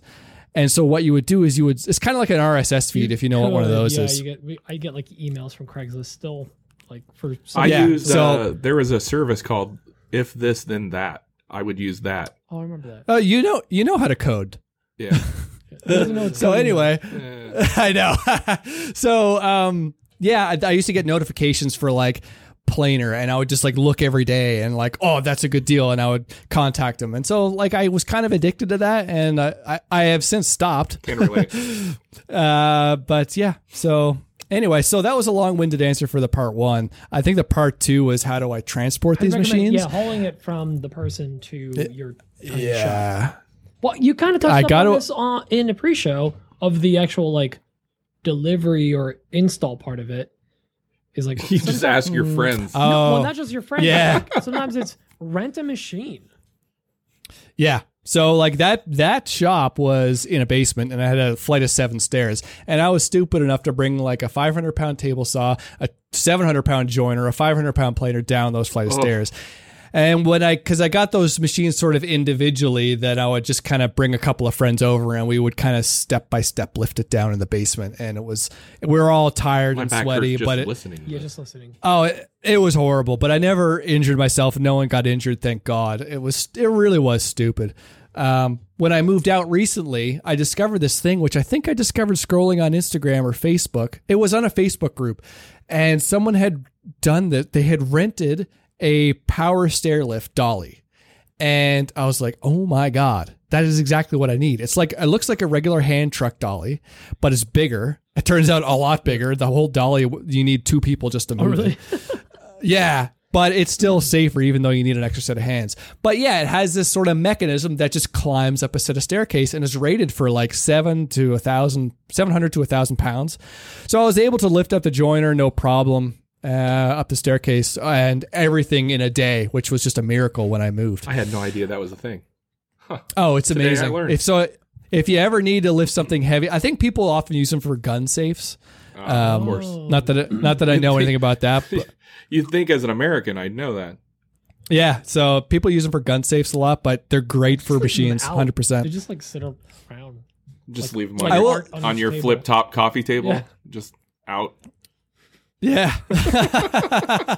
now there's going to be a hidden container underneath there that'll just flip out. Yeah, it Yeah. reloads it when you flip it. Uh, just give, give me a five. Give me five seconds here. on that same note, like I, ever since I saw uh Spags uh Wood Whisper, he got that like it, it's basically like an engine hoist, but it's a little beefier than that. And Yeah. it, it can actually elevate. It like has like three tiers. It could go up higher, and, and it's all mechanical. It's not like it's like electrical. yeah, I think it's like a winched. Um, it's a winch system, and like you crank Yeah. it, or there's a chain you pull or something like that. But it can hold a substantial amount of weight. And ever since I saw that, I was like, wait, how much did these things cost? Like an engine hoist or some kind of combination of this or something in between. They're only, and I'm saying only like loosely, they're only about five to seven hundred dollars for like a Yeah, beefy one, yeah. like a really beefy one, not a Harbor Freight Boy that you can get for three hundred. Like if you really want to get something beefy, because the the thing is, if you ever want to move your table saw, you're gonna have a bad time. if you have like a full size, If you're trying to do it alone. cast iron.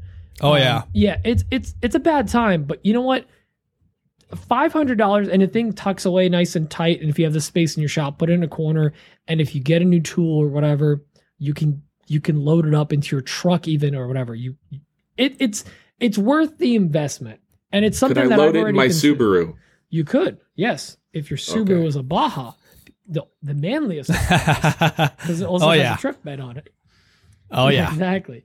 No, but like if, if you know when we have our like whatever next shop we have, unless I have a tractor of some kind that can move machinery around with pitchforks on the front or whatever forks, uh, I'm That'd be sweet. gonna probably invest in one of those engine hoists or lifts or something, something with beefier tires so I can get it all the way back to the new shop. But that's I mean, if your if your new shop is a pole barn, you kind of need a tractor, you know. that's the goal. That goes without saying. Tractor first, then Yeah. pole barn. Tractor so I Yeah. can assist with making the barn, even though I'll probably pay some Amish guys to do it. I yeah. need a tractor. Like- like you would. Yeah. Oh yeah. So uh, so here's the other facet of hauling machines. So I don't own a truck. I used to own a truck, Depot but I truck got rid of it. The best. Yeah, yeah. So I have done Menards. U-Hauls and truck rentals for hauling machines. Um, here's a couple of recommendations. One, if you're doing a lot of machines, yeah, right there. If you're doing a lot of machines at once, like you're moving your whole shop, rent a truck with a friggin' lift gate. it will oh, change your life. So, like when I moved my shop, the combination of that stair lift dolly and a van with a lift gate, it just made everything so awesome. You could even do that for one machine, but the tr- the vans with lift gates tend to be like a 26 foot box truck, and they're not cheap. It was like Is it's going to be like five, in Canada? 500 that bucks. U-Haul or is that like Kijiji Haul or something? A Ah. hole. We have U-Haul, and the fun, the funny thing about U-Haul is that the plates on all U-Hauls are still like Arizona registered. So I, I don't know what I've that's never about. gotten a U-Haul with plates from my state. They're always No, from like a they're all- a They're all continent away. Arizona. It's a it's a tax thing. Yeah, yeah. So the other thing is, is that I have I have a regular sedan, like a Honda Accord, basically, and I have a trailer for it, which is kind of ridiculous. But uh, I'm just one of those guys who goes around with a car. like a man. Yeah. Yeah. So I have a, a flat. I have a flatbed 4x8 trailer that I think you can buy at Harbor Freight, the same model. I didn't get it from Harbor Freight because we don't have that here. But it has like a tilt deck to it too. Oh. And yeah, it's this crazy thing that I'm pretty Mm-hmm. sure only costs like 500 bucks at Harbor Freight. And you could tilt it, you could fold the whole thing up. Like I keep it stored it in folded up in the driveway. Yeah, basically, yeah. Yeah. Just just whatever whatever I need it, you know, whip it out. lamest transformer. Oh yeah. To- Takes like 10 As silly as it sounds, it is really handy cuz A I could throw a sheet of plywood on it and it fits perfectly. I don't have to cut it up or anything. Uh, but B, it's great for hauling machines because the deck tilts on it, and I just throw a little hand crank winch on the end of it, and I just skid a machine up the trailer. And I've hauled pro- probably a thousand pounds with it with my car, and it's fine. Like it's it's not a big deal. Honda Accord coming So- in clutch. Coming in clutch. Yeah. So I if if it kind of speaks to you, then look into those folding trailers for a car. Like you don't need a truck to be a, w- a home hobbyist woodworker. fully I, will endorse trailers. I'm in You trailer. watch your mouth. You don't look. need a truck. I totally I totally want a truck, and I had a truck, but uh, it's. I- I'll be honest, it's not 100% necessary unless you are going through material Listen, really not fast. everyone's Better a hope my boss. wife doesn't listen Some to of this. us are a trailer But boss. you're you're Dan, you're not a home hobbyist woodworker. You are a business That's owner right. with a wood shop. I'm a exactly. professional Daniel Dunlap, woodworker. business owner. You are a pr- pr- professional trail boss owner and keeper. Absolutely. Uh, it's like the worst business card ever. but I'm gonna make one. Uh, yep. speaking of professional trail something owners, Bossers. um, Justin from Campfire. Hey guys, Justin here from Campfire Woodworks. Uh, first, I wanted to thank you guys for Oh, replying to my application to become a third host. Um, I really appreciate the constructive feedback. I'm just a little unclear as to why it was all in capital letters and accompanied by a restraining order, but oh well, maybe it's just better if I follow up in person. Anyway, uh, my question. Uh, I had an issue recently with a potential client no. that reached out to me. We exchanged a bunch of emails back and forth, and the deeper we got into narrowing down exactly what he wanted out of the final project, the more I realized that he was never going to be happy with whatever I ended up delivering. So I ended up writing him back uh, and just cutting ties completely with an email that was something like, I think the demands of this project are going to be outside of my scope, yada, yada, yada.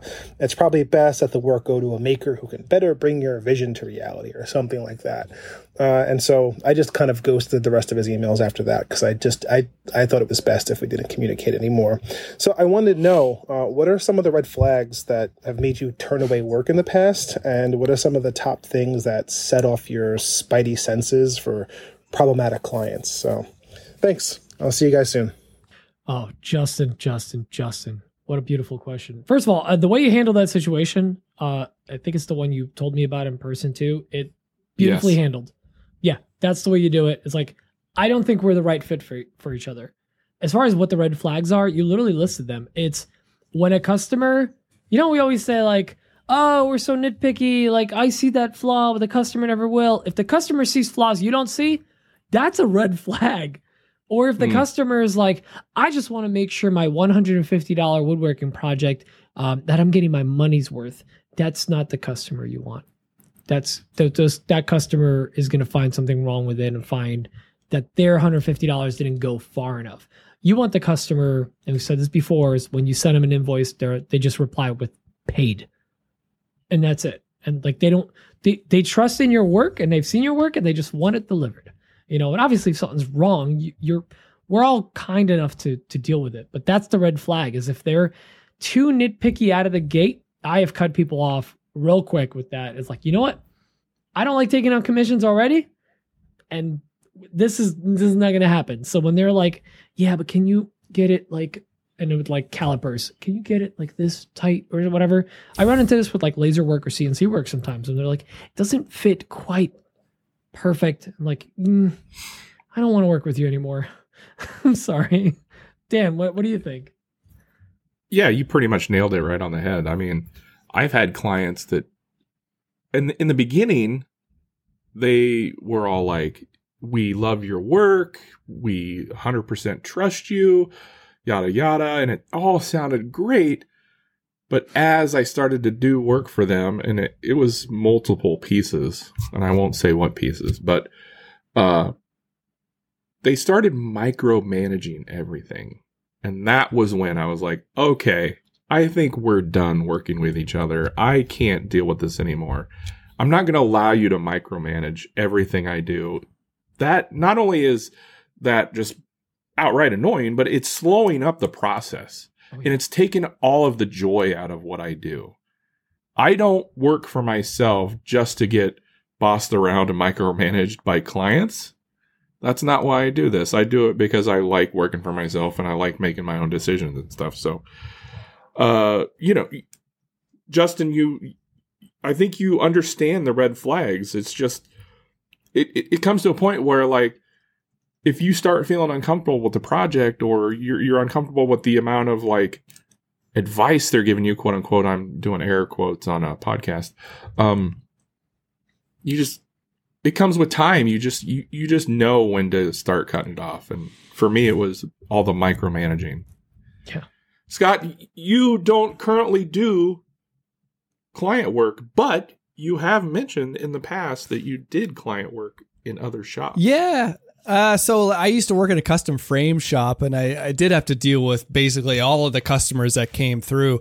But honestly, you guys basically said everything I was going to say. It's I, I think the number one thing is if you establish the budget right away, as just a ballpark number, like that can weed out people pretty quick. Yes, absolutely. and like don't be afraid to go high because like it, the the the price always snowballs with all the the different asks that people want and stuff like that. So just like like if someone is interested in your work and they contact you say hey i'm interested in a dining table from you just even if they don't ask just ask what do you want to pay? What is your budget? Because if it's anything less than like $5000 or whatever your your minimum threshold for a dining room table is like just say i'm sorry this is just we're we're we're on different fields here. We're like it's the budget is one thing that is non-negotiable and if you take lower paid work for something just to get a client you're going to hate the process that much more as you're doing it and you're going to hate your client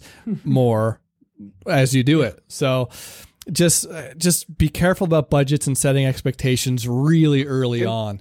that also weeds out a lot of the back and forth in the beginning. I mean, if, 100% if you're going back and forth before you even talk about the budget, I mean, just think about all the time you've wasted right there. Oh, 100%. 100%. Like it's it's crazy that like in the beginning when I started working there, I would f- sort of forget that what what my manager had taught me and I would get so far down the line of a, a custom order and they would like completely flip shit at the price in the end and just like walk away and like that was an hour gone and like, Yeah. that, you know that that wasn't like, acceptable. Oh, I can go to Canadian Tire and get that for 200 bucks. Exact, exactly. It's just crazy. Then I- do that, the o- please. And the only other thing I would say too is that like, I don't know, just like, yeah, just like you said, nip it in the bud. As soon as you start getting those warning signs, try and end it early because if you start getting complacent with mm-hmm. the way customers are treating you, you're going to normalize it for yourself and you're going to go through your whole career and your whole business with customers treating you in the same way. So just don't allow people to walk over you and think that that's normal. Man, I got to tell you, as a business owner, one of the things that irks me the most is that old saying, the customer is always right. Oh no. Absolutely not. That couldn't be any farther from the truth. Your your job as a as a salesperson is to educate the customer. Oh, I like that. Yeah. That means that the customer is not right in and of itself. You know what I mean? Yes. Your job is to educate the customer and to figure out to what you, they need. the professional craftsman, to make this. Yeah, hundred percent. Like maybe that saying goes for like friggin' Walmart or something, but definitely not uh, if you're a you know an artisan or whatever. You know what I mean? Yeah. Absolutely. Any any specialized skill really. Yeah, hundred percent. You you're you're the smartest person in the room, and don't let the customer forget that. But just don't be an asshole about it. Maybe a little bit. Just a little bit. You you have to be a little rude. I I've definitely lost. You since gotta I've be stopped firm. taking commissions. I've definitely Firm. lost more business than I've earned. Uh, but all the business that I've lost, I did not want in the first place. I'm even firm with people on Etsy sometimes. Like, Yeah. you just can't let people roll over you like that. You I mean, I can't. I don't even respond to people on Etsy anymore. I don't sell physical product. I sell digital product, but still, like, I just I just can't be bothered. photos Like, if you don't like, like, I don't care. feet, uh, it's feet pics, feet pics. Uh, great. Yeah, great question, Justin, and uh, good answers, guys. Good, great questions all or great answers all on it. around. Yeah. Next one is uh in French. French. Hey guys, so apparently the theme for tonight podcast is small I love shop, Boston. and luckily I have something like a car and a quarter garage as a shop, or maybe a car and a motorcycle. Anyway, it's small, and I have a bunch of tools. Hello. Everything is on wheel, including a big lathe, a planer table, a planer and a table saw, and also my workbench. And the workbench is quite long. It's like 160 centimeter by 60 centimeter. And lately, I have been pondering if I should cut it in half and then glue it back together on the long side and stick stick my table saw to it, so it can also be uh, a outfit table. I know that most woodworker wants uh, an an outfit table, but it will also mean I'll have to well I'll have a huge block to move around, while right now it's only two smaller module. What do you think? Bigger block with a table saw or just keep it apart? Also, Pete, where where is your new YouTube video? I ask just in case Kimani forgot to do so. Alright, bye guys. Oh, he's Can somebody do the math for me on the Yeah, I'll- centimeters? Well, uh, oh, the math. yeah. Uh, yeah, I got it. I, I got it on my calculator. in inches is exactly sixty-two point nine nine nine nine nine nine nine nine nine nice inches. So not 63. Got it. It's 63. yeah. So it's about 63 inches by about um, 24. about 24 inches. So yeah, basically what he's asking is he's got a very long, two foot by roughly five footish um, assembly table, workbench, whatever you want to call it, and he's trying to figure out if he should cut it in half and glue it along the long side to have a big wide island, basically. So then have like a a 30 something inch by 48 inch table and then attach a table saw to that but he would have to move around that large chunk or if he should have two small pieces two shorter two half benches to move around and essentially just put his table saw on one of them. I honestly for a small shop i'm going to recommend that you keep them separate. If your floor is level enough you can actually use it as a continuous outfeed if you ever need it for a longer piece. If you ever need help on the infeed, you can move it around and use it almost like a roller for longer pieces into a machine. And one of the best things I did that I'll highly rec- recommend to you, Toma, is I made sure that almost all the tops in my shop are exactly the same height. So if I'm ever running, you know, a giant sheet through my table saw or something, the workbench next to it can almost act as a wing to support it. So having the same height pieces or, or tables all the way around really helps. I say keep it separate and just slap your table saw or make a cart that's the exact same height to outfeed onto one of those workbenches. Scotty? You gotta keep it separated.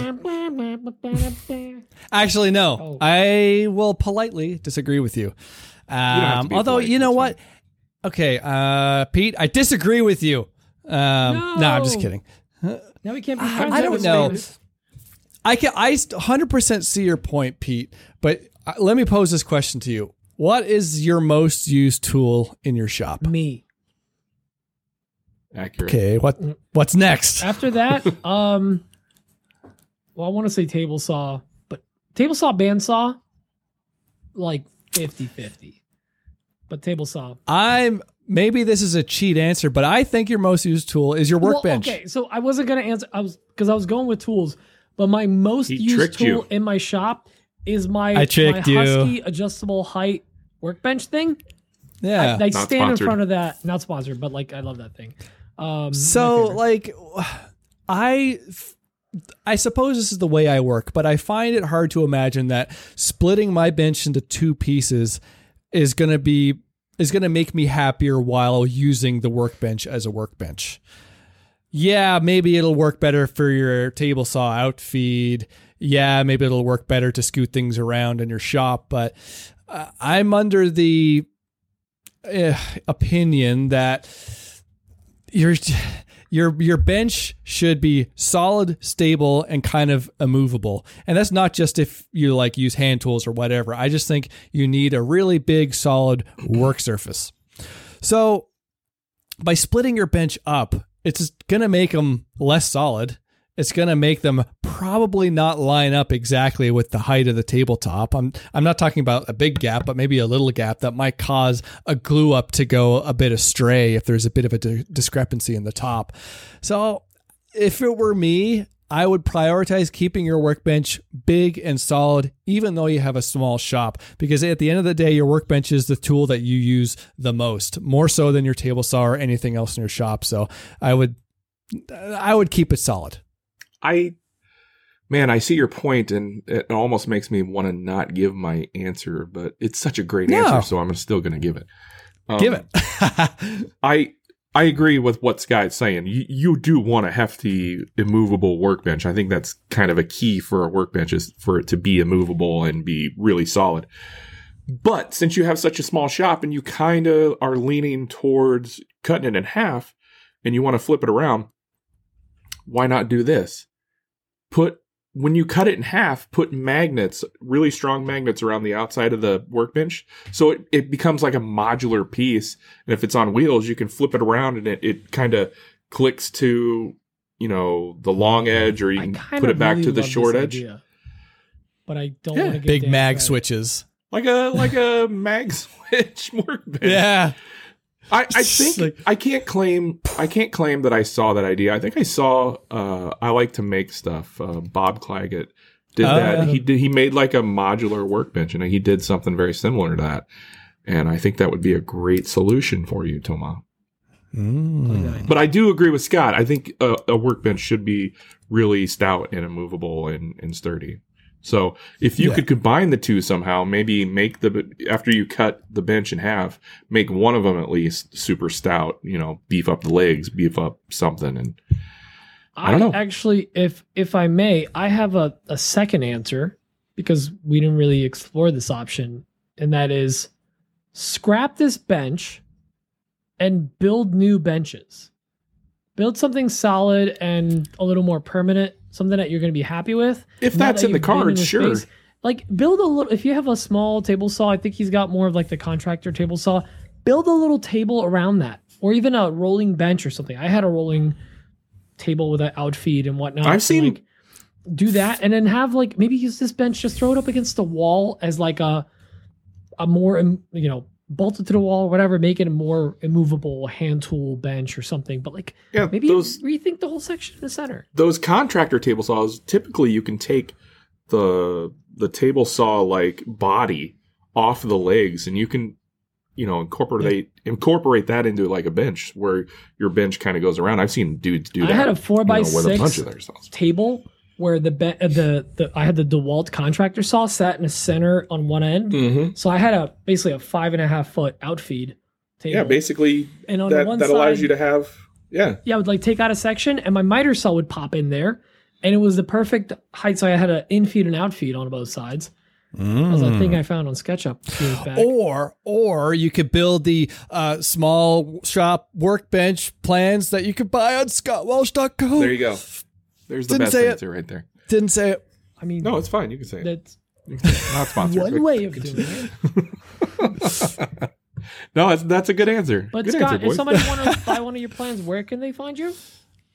Uh, so I have a crappy Etsy store that I don't pay attention to, but that is where my and sales if you are send him a through. question he clearly won't answer it so No, not at all. It's best to email me. But I am launching a website. Technically, it's kind of already launched. It's www.scottwalsh.co.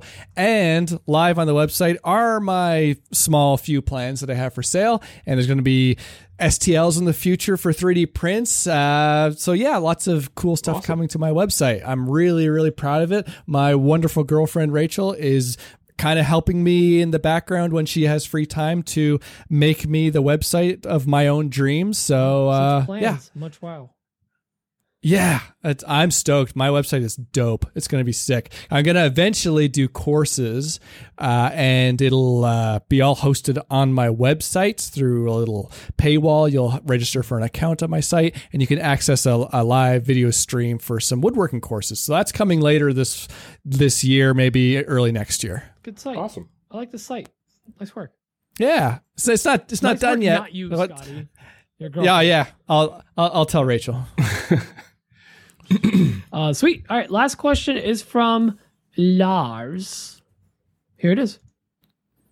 Hey guys, it's Lars calling in, and uh, I was listening to your episode there, uh, I believe on Sunday or so, and afterwards I got a recommendation from Spotify about uh, the new Cranky Workshop podcast, and I was just listening along. Didn't even know it was on a on a different podcast. Thought maybe it was a bonus episode or something because they were just two cranky old men yelling about everything, including the owner of a certain oil, hard wax oil company. Um, yeah, so that I just wanted to harass you guys about that. Wondered about your opinions on actually, if, if you did listen, uh, what they talked about. So, thanks. Sure, that wasn't just our podcast. Uh, Is someone playing never- our reruns as their own podcast from? I've never heard of this podcast, and it'll probably be a cold day in hell before I do listen to it. That's my opinion. Oh, Especially if it's strong words. in regards to. No, I I've heard of this podcast You before. have. You Do you guys? This Yeah, is the yeah. first I'm hearing of it. I think they only have one or two episodes, but um, I think one of the guys is in John Cesaro's Facebook group.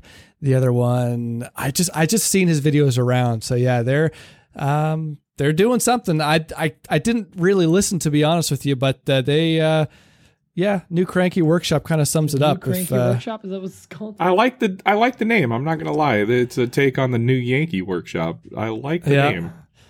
as far as I remember, maybe I'm misremembering this, but they do like to kind of uh, push buttons, uh, push against people No from way. the uh, the uh, sort of the influencers of the woodworking world. Oh, so shocker. Well, It- I if- never if- if- in my if- snapback wearing garage shop having. if you if you don't like me or people like me, then maybe that's your podcast. There you How go. dare you be in a garage? And this will be the last time we ever mention that podcast on this podcast. So Yikes!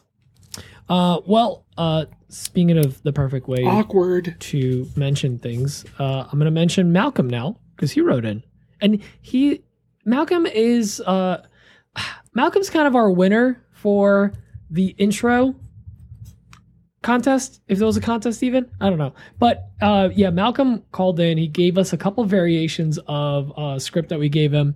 He did a great job. You probably heard it in the intro this week.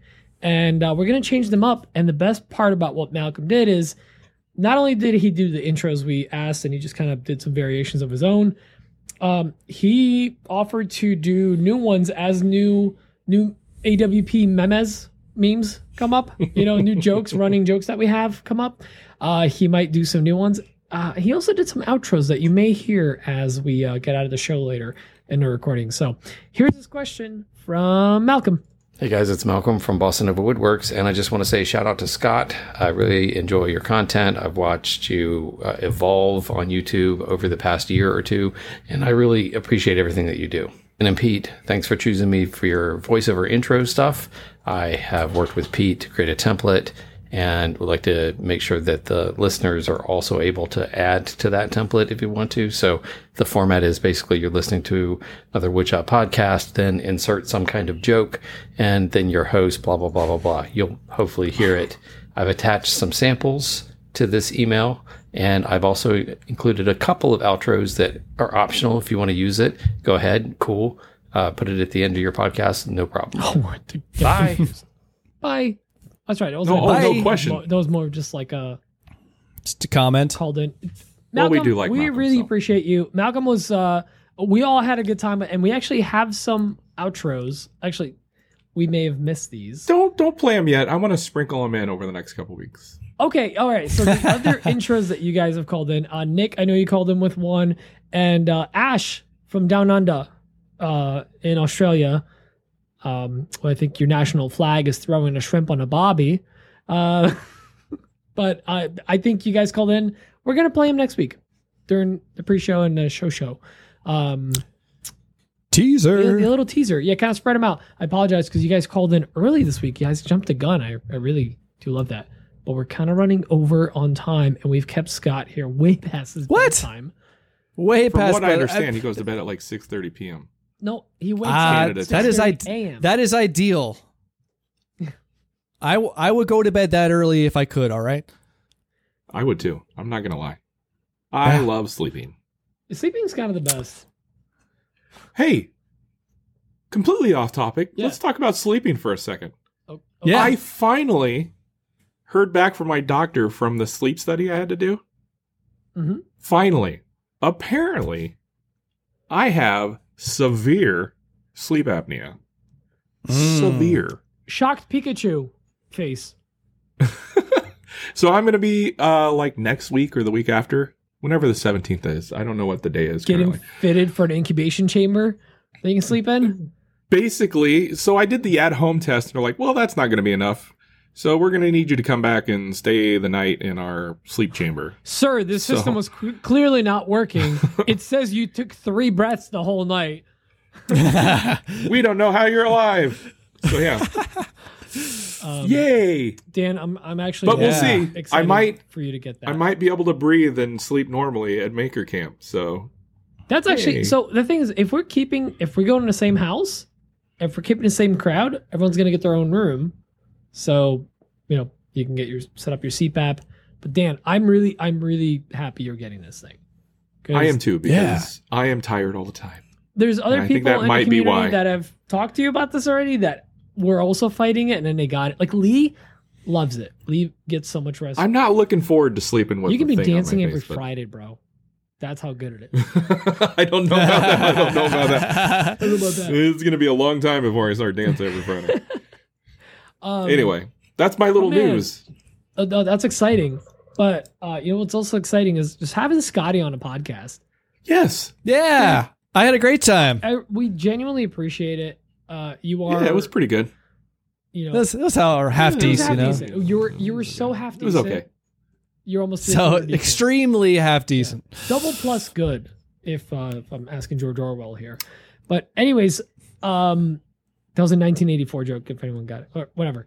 Uh, really Ah. happy to have you on, dude. Thank you so much. Big fan of your content. Check out Scotty at uh, Scotty D Walsh on Instagram or Yeah. Scott D Walsh Woodworking on YouTube.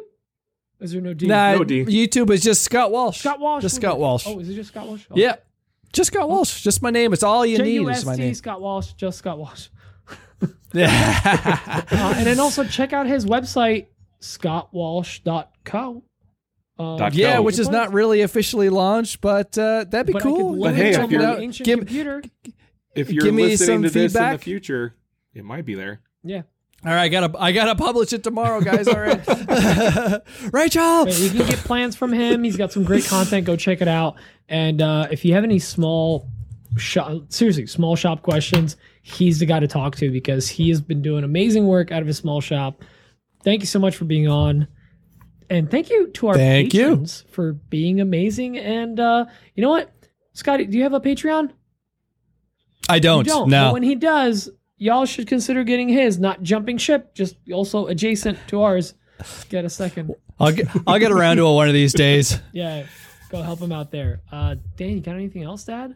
Yeah, big shout out to our patrons. Be sure to share the show, share with everybody you know, leave reviews, do all that jazz. We appreciate everybody who listens. It really means a lot. each and every week. Helps out a lot. Uh, and we'll see you next week. Yeah. And uh, we're gonna end the show with uh, Malcolm doing one of his outros. I lost a bet, and now I do all their voiceover work. All right. Thank you, Malcolm. Love you long time. Bye bye. Bye bye. I